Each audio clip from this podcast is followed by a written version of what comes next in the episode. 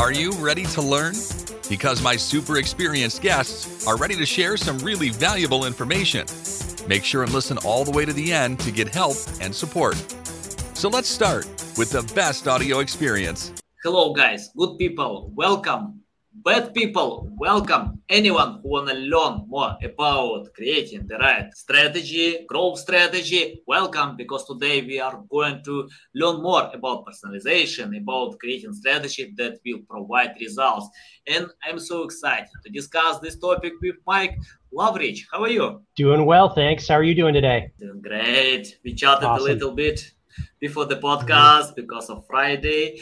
Uh, so yeah, it's like special uh, feeling on this day. Okay, Mike, before we start, just tell more about yourself, background, experience. If someone doesn't know you, any insights about uh, your experience with growth strategy? Yeah, sure. So um, I'm a conversion optimization specialist. Started off doing marketing research for the movie studios in Hollywood. I did a, did a presidential campaign, the analytics for that.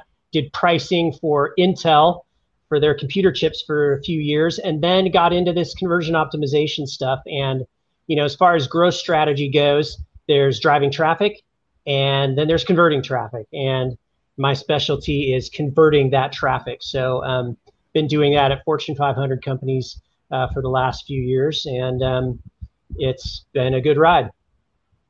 Nice, nice. You know, um, once I had uh, an expert on my podcast, and he told me uh, he lost 400,000 uh, traffic a month, a lot, but he didn't lose any sales. So he had huge traffic that didn't convert. Uh, can you tell how to create the strategy? Because it, it takes time to create awesome content to earn this tra- traffic you know with organic reach you need to pay for content creation editing link building many other tips. But if you can't sell this traffic is useless. Any insights about creating the right strategy? Yeah there are a couple different components i'd like to address. I think the most important is narrative flow and how to do that on the web which we'll talk about in a minute kind of save that for last. But a couple of the other elements I think as far as getting that started is, you know, I, I like to go out and do benchmarking to figure out what the competitors are doing and then what best of web companies are doing, and then set up your initial, um, you know, user uh, user touch points um, aligned with those best practices. Do your best job, and then collect some data. Um, especially heat map data is especially helpful. Just see what people are doing on the site, where they're clicking, where they're uh, you know where they're where they're moving around how far down the page they're getting et cetera. and then once you have that benchmark set then it's a lot easier to figure out where to go next. So that would be the first component. And then if you have any questions there we'll stop and then we'll get to narrative flow in a minute. Yeah yeah yeah uh, you know i think uh, all companies learn competitors. Uh, even if they uh, customer oriented like jeff bezos because jeff bezos once uh, told that many companies uh, think more about competition than about customers. But uh, it's reality. We need to compete with others, so we can't ignore customers. We can't ignore comp- competition. But can you tell about um, competitors? I found another trap. For example, when someone learn competitors, they check out their successful strategy. But sometimes competitors can can highlight their strong sides. For example, if they are good with, uh, I don't know, like blog posts, uh, but if you have the right experience, it's hard to overcome them. If they're good on YouTube, okay, uh, but if you have no experience filming these videos, it's hard to overcome them. So tell how to learn competition to uh, in order to find their gaps, in order to find their weak side, and highlight your strong side and unique selling proposition. Yeah, I mean, a good way is just talking to customers and seeing what they've experienced. Um, maybe even going and signing up for your competitor's product and going through that process yourself will help you to learn what's going on. So that's a good way to do it as well. Mm-hmm. Yeah, yeah. Okay. Uh, uh, I'm interested about uh, conversion. Uh, for example, if I open apple.com, I see simple content nothing special, uh, not a lot of words, like a few words make difference. I don't remember all the words, but uh, just uh, two, three uh, words. That's it, you know. But uh, I like this content, very simple, uh, consumable, and I found many companies submit a lot more on landing page or home page, trying to sell almost everything. It uh, can hurt customer experience because customers don't know what to buy, what to click, what to do next. So, any insights how to create the right uh, landing page? We can't copy Apple because uh, Apple well-known brand, uh, and but we can't make our customers' life harder. So can you tell how to find this balance between writing a lot, writing less, and creating conversion? Uh, I mean, like uh, creating a landing page that will convert. Yeah, that's a great question, and that gets us right to this narrative flow aspect because really it all comes down to um, starting out with if you were talking to a customer face to face, what would that look like?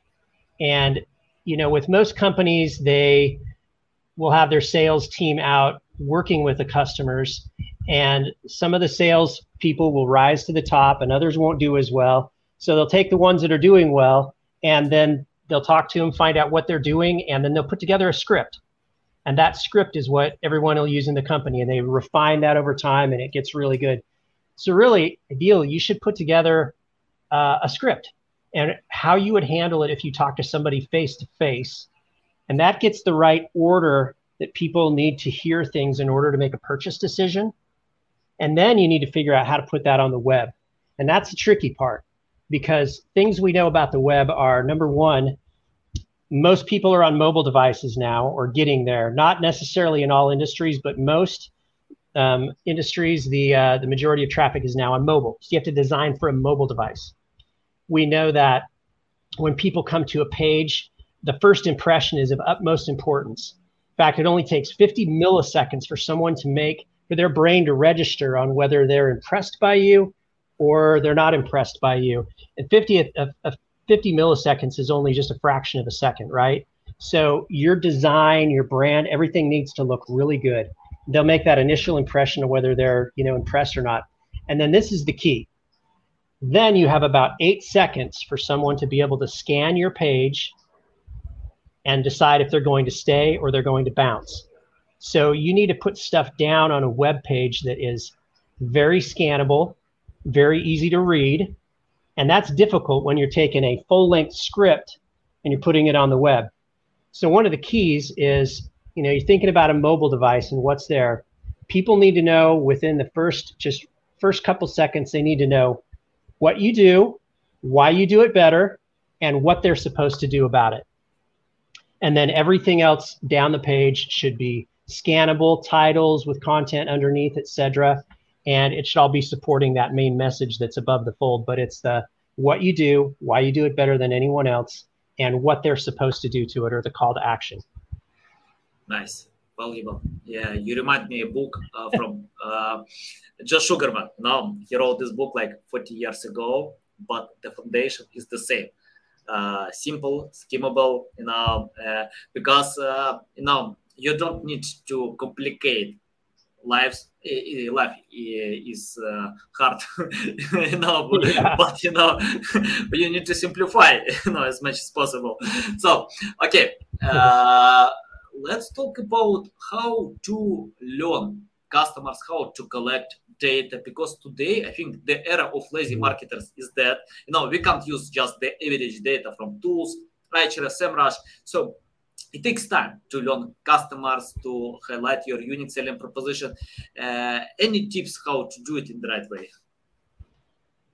Oh man, there's so many different data sources, and it kind of depends on you know one how much traffic you're getting to your site, where you're at in, in the development process, et cetera. So the ideal thing is to have a complete list of all the tool sets, the analytics tool sets that are available to you, and then put together a plan based on that. So you have to think about qualitative and quantitative aspects. Um, things like usertesting.com, where you can send a page to people and get some quick feedback from their their pool, is amazing. You can get you know stuff back very quickly. Um, heat maps are invaluable. You can get stuff very quickly from heat maps, and there are a lot of very um, inexpensive heat map solutions out there.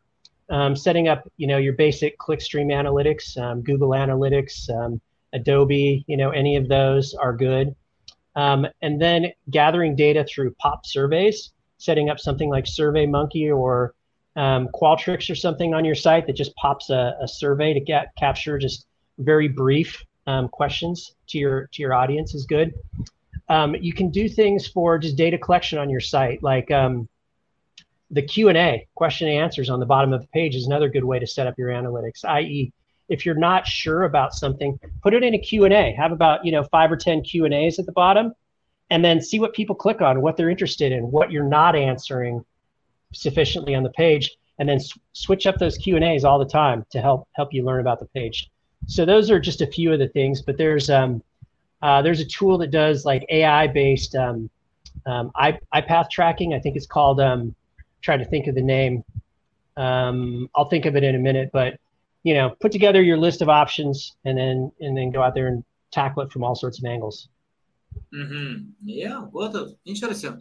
Okay, uh, you know, once uh, I spoke with a specialist with data, and uh, he told me, you know, uh, it's a big mistake to get uh, more data than we need. You know, so uh, I mean, like ah. to uh, over collect data because uh, if you have a lot of data it might confuse more so can you tell how to find the balance between that okay uh, uh, that's good to learn more about customers but uh, once i read uh, an interview with jeff bezos and um, or not just i don't remember exactly but someone uh, told a story about jeff bezos when um, he, he got data about a new product um, and research team told him we need to analyze more to spend more time and he replied no way guys nobody knows what actually will work. It's a new product. We need to test we need to analyze we have enough data. Stop over learning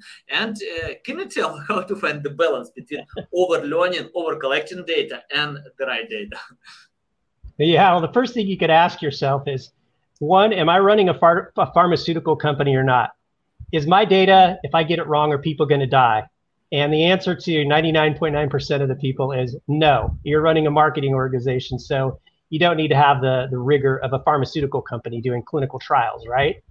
And so I think about uh, it's better to move fast than to wait around in most cases on the data. And I was I'm thinking about a conversation I had recently with an executive at um, at, a, at a big company, and um, I won't mention who they are, but they have um, a lot of different product managers over different parts of the business and a test and learn culture.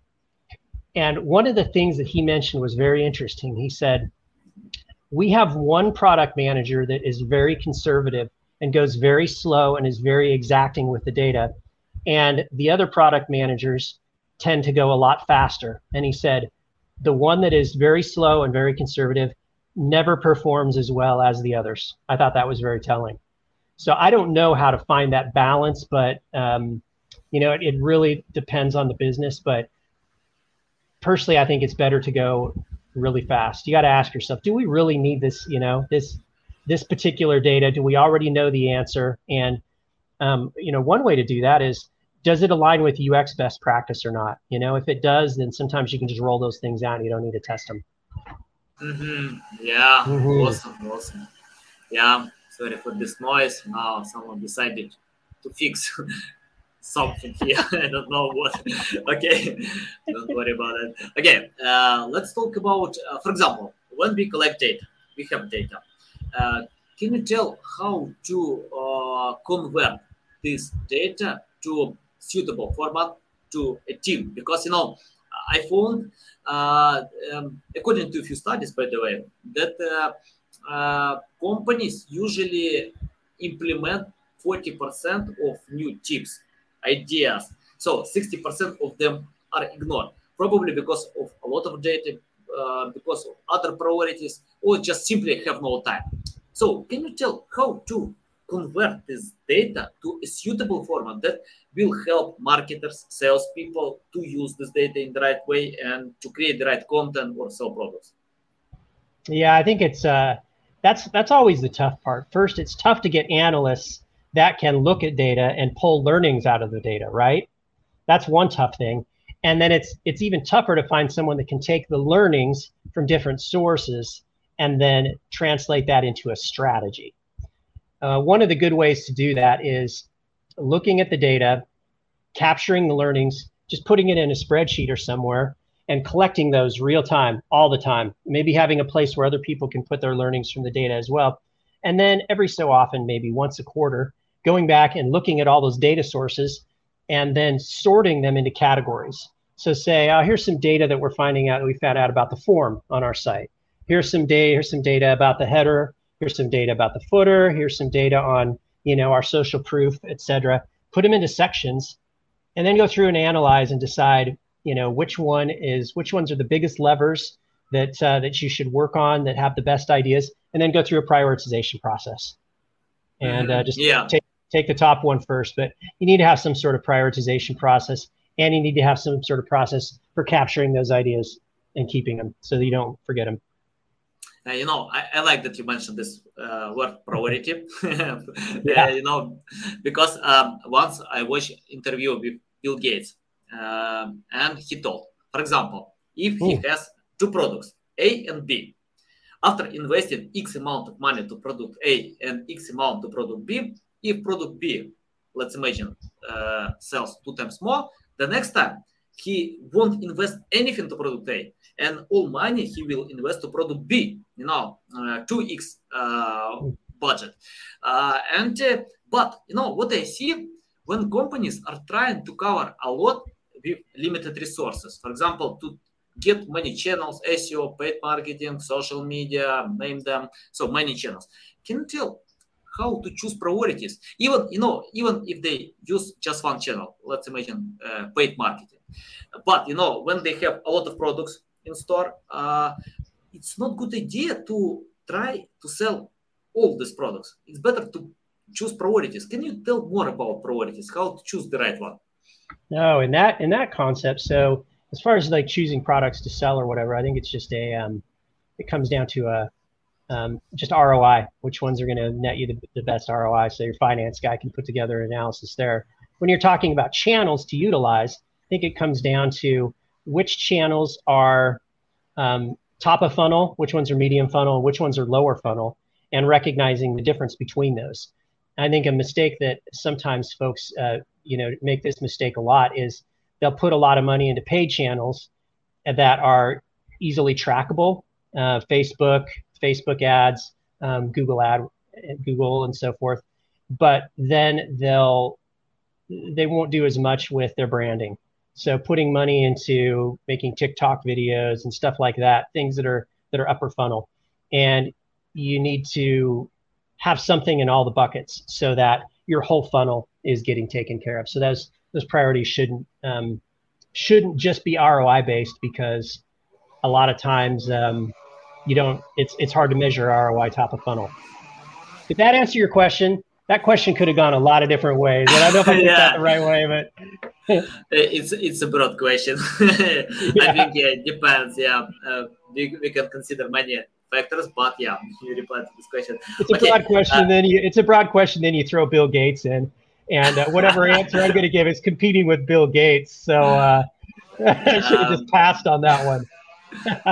and yeah, I think Bill Bill is good with something that he does, and he gets these broad questions as well. So he, need to reply to them. Okay, uh, okay. Uh, let's talk about uh, retaining customers because you know mm. today retaining customers costs five times less than acquiring new ones. So uh, and if you have customers uh, you can even to sell existing customers uh, two times more, no, to double your sales with existing customers because they know your brand, they have some loyalty. So, any insights how to retain customers longer?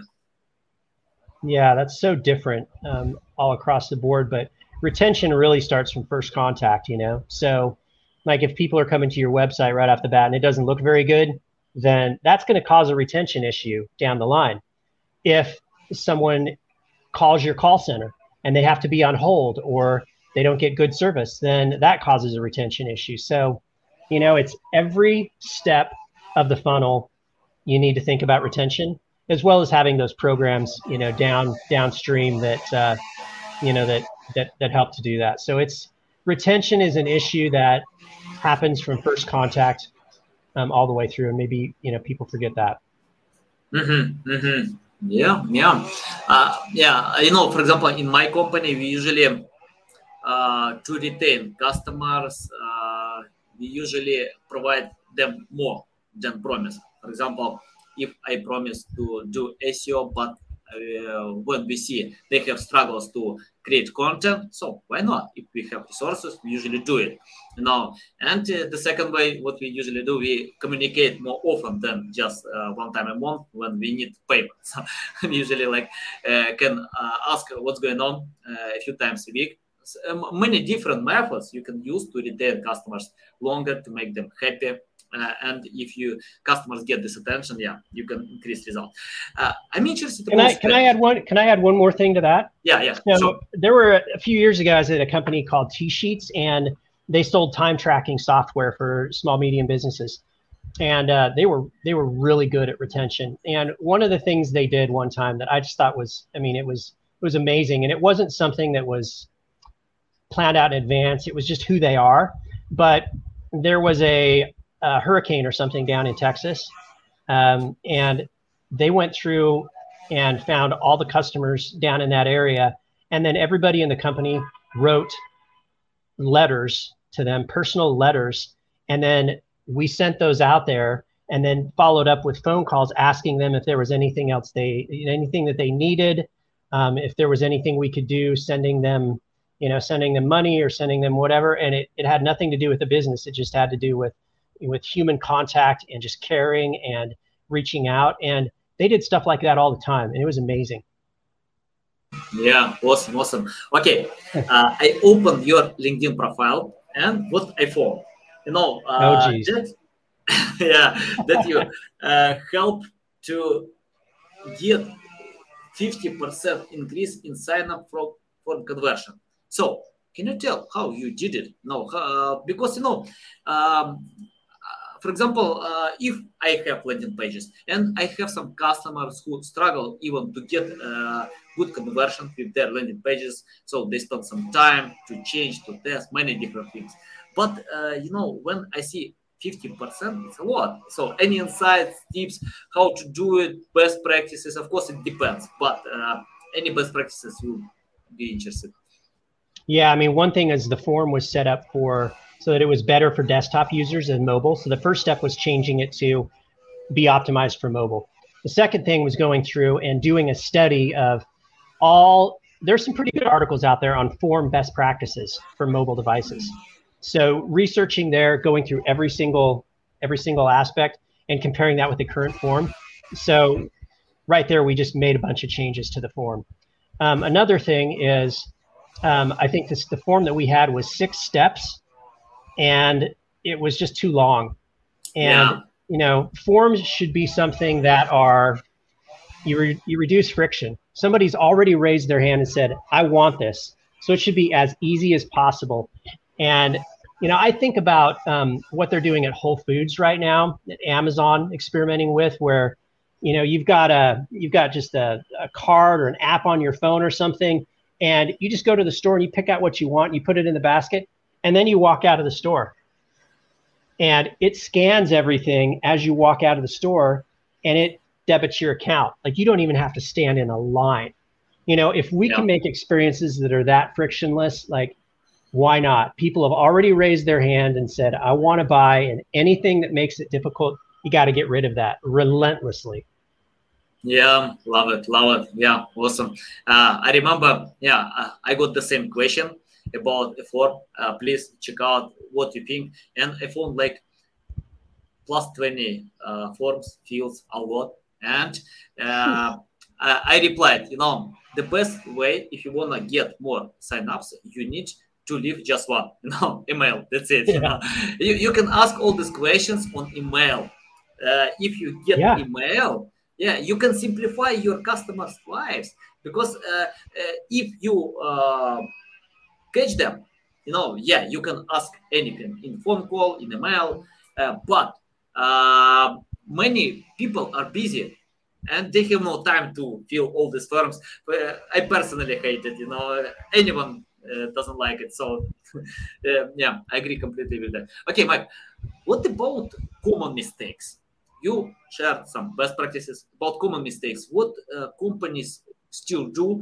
Uh, and uh, if you can list them, will be great. And uh, how to find a much better way common mistakes in just anything? like we're just going super broad here. In, in oh, landing, landing pages. pages. Yeah, yeah. Yeah, one of the common mistakes is um, utilizing navigation on the page incorrectly. Mm-hmm. You know, first off, when you're on a mobile device, navigation takes a lot of space, and that you know that first that first uh, first page is critical import because a lot of people drop after the first page. So anything you've got in a navigation bar is going to take up real estate and a lot of people they just they don't know what to put in a navigation so they just put a bunch of stuff up there but within landing pages um, it's either better to leave off the navigation or you have a navigation that outlines the funnel and a lot of times the funnel is about us products pricing contact us and that's that's all you need and really you know most people they're they're, they're going to go and click on pricing anyway that's the main thing that needs to be up there but outline the funnel in the in the mm-hmm. navigation. So that's one thing. Yeah. Another is not having a solid value prop on the landing page. We talked earlier about how quick you need to grab somebody's attention, and you need to have the what, the why, and how you do it better. And one of the common mistakes is you go to someone's page and it'll just have some statement that really doesn't, I mean, it's cute, it's clever, it rhymes, whatever, but it doesn't really tell you what they do or why they do it better doesn't give you any information that'll help you with a purchase decision. So that's mm-hmm. another common mistake. Mm-hmm. You mentioned about funnel. You know, it's interesting. Uh, 12 yeah. years ago, I set up Google Ads alone without any special skills. I, I had uh, an online shop, and uh, what I did, I set up Google Ads, uh, and uh, that worked well because I paid five ten cent per click today I need to pay five, ten dollars, you know, a hundred times more, and I can't do it without creating a buying persona, without sales funnel. Can you tell how to do it? How to create a buying persona and the right sales funnel uh, for your content plan? Uh, that's not really an area of expertise of mine, so I'm going to pass mm-hmm. on that question. Ah, okay, no worries about that. okay, okay, let's. Uh, I'm interested. You know, I have some uh, students in my network who are looking for ways to be uh, an expert in one day. You know, uh, to learn more about uh, content rate optimization, about growth strategy. let's imagine you started from scratch without any experience, knowledge, skills, just completely from, from scratch. What will you do today to learn more about growth strategy? to learn more about growth strategy. Um, do an online search and read some articles. Do some online trading. Um, uh, CXL.com Conversion Institute. They've got some good, you know, online conversion training that you can take, which would be good. Um, you know, getting a job, getting an internship where you get some some boots on the ground experience, etc. But um, you know, luckily we, we live in the day and age where you can find a lot of good stuff just online. Mm-hmm. And what kind of tools to learn? I mean, like Google Analytics, uh, any any others? Uh... Um, you know, there's so many directions you can take it because this is such a complicated issue. Um, find what aspect is the most interesting to you, whether it's storytelling, mm-hmm. whether it's copywriting, whether it's emails, you know, whatever, any any of those aspects, and start with that. Focus on that become a specialist in one area first. That's what's going to you know get you a job or get you moving the, the quickest, and then you can pick out those other areas as you go along. But there's so many areas that um, just find what's the most interesting to you and start there. Uh, you know, Mike, you need to open uh, on LinkedIn job section and uh, analyze what companies are looking for. They're looking jack of all trades who can do anything. You know, for example, I, I check out a few requirements. We need specialists who can create websites, create content, uh, market content, sell content. You know, a lot. Even you know, just SEO. In SEO, for example, in my company, I have specialists who can create strategy, who can provide technical optimization, link building. Even link building, I can divide to many different sections. I completely agree with that. It's better to focus or be jack of all trades, you know, so without any results. And uh, okay, uh, can you tell? Uh, by the way, you can send this website with courses. I'll submit to a podcast episode on on private chat, and um, I'm interested about the future. Can you predict the future because many things are coming? Uh, metaverse, augmented reality. I don't know. We, we will see. But uh, where companies need to pay attention today to uh, win in the future? Yeah, I think being as active on social is is important mm-hmm. as anything right now because social is just kind of cutting edge. It's going to lead into the metaverse. Um, social, um, being involved in there, you're kind of indirectly getting well, actually directly, you're getting involved with AI and and the algorithms that those platforms are using to start understanding that. But learning how to capture people's interest very quickly on social platforms, even though they're not might not be as big of a return just off of organic social.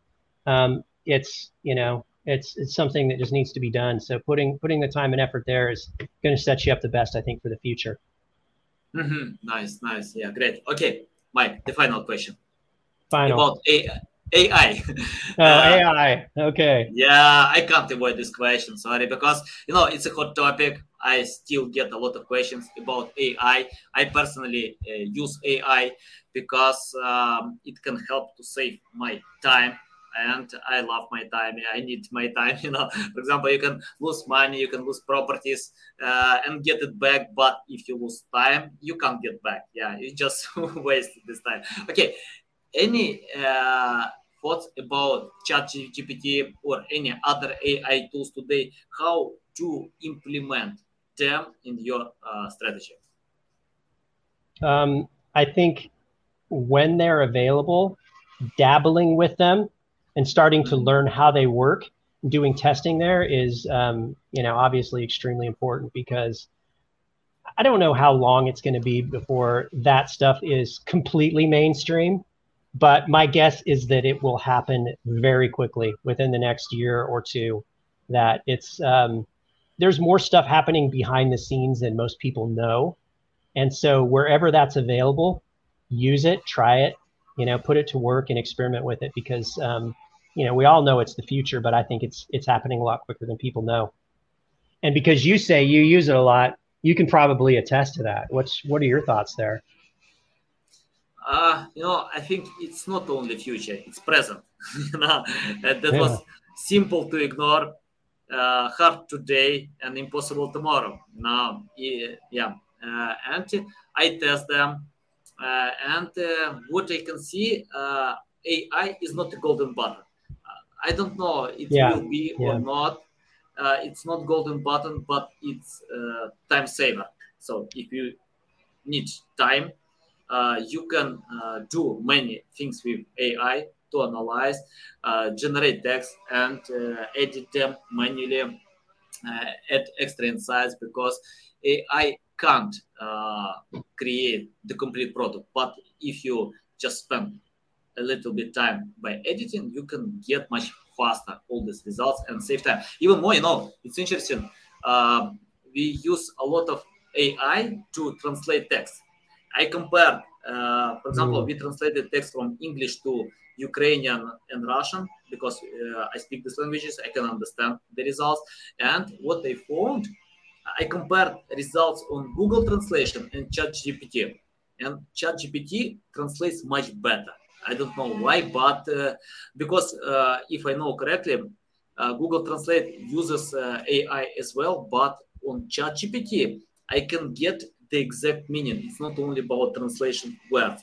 And for example, today we save so much money in our company with translations we don't need to hire translators. We just uh, feed all this content to ChatGPT and get results. So m- many things you can do with AI. Just think how you can adapt and uh, yeah, edit manually to get insights, results. And yeah, today AI is important. Mike, it's a big pleasure to get on my show, to learn from you. Tell our audience the best way how to reach out to you, how to learn more about you, how to follow you. Well, you can find me on LinkedIn. That's probably the best way. Mike uh, Mike Loveridge on LinkedIn, and um, that'd be the best way to do it. Okay, guys, you can find the link to Mike Loveridge uh, in the description below. Listen us on Apple, Google, Spotify. Thanks again for your time. A big pleasure. I love all your insights. So valuable.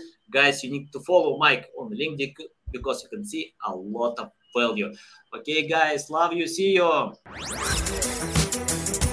Thanks for listening to this entire podcast. Please rank your experience in Apple, Spotify, Google, or any other platforms that you may use.